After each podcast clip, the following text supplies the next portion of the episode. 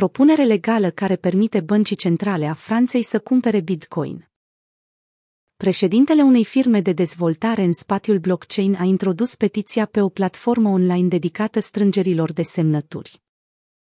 Dacă aceasta îndeplinește condițiile specifice, va fi transmisă mai departe Senatului francez pentru revizuire. La data publicării acestui articol, petiția a strâns peste 500 de semnături. Francezii care doresc să sprijine cererea au timp să facă acest lucru până în 5 septembrie. Printre susținători se numără și Jean-Michel Nis, un membru al Comisiei pentru Afaceri Juridice. Petiția a fost propusă de François Turens, președinte și cofondator al Arc Ecosystem, o platformă de dezvoltare pe blockchain.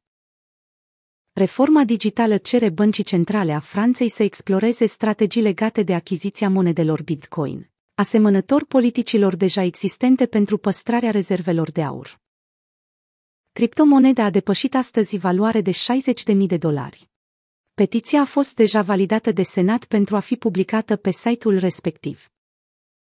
În cazul în care strânge 100.000 de semnături, obiectivul ajunge să fie revizuit de adunarea națională.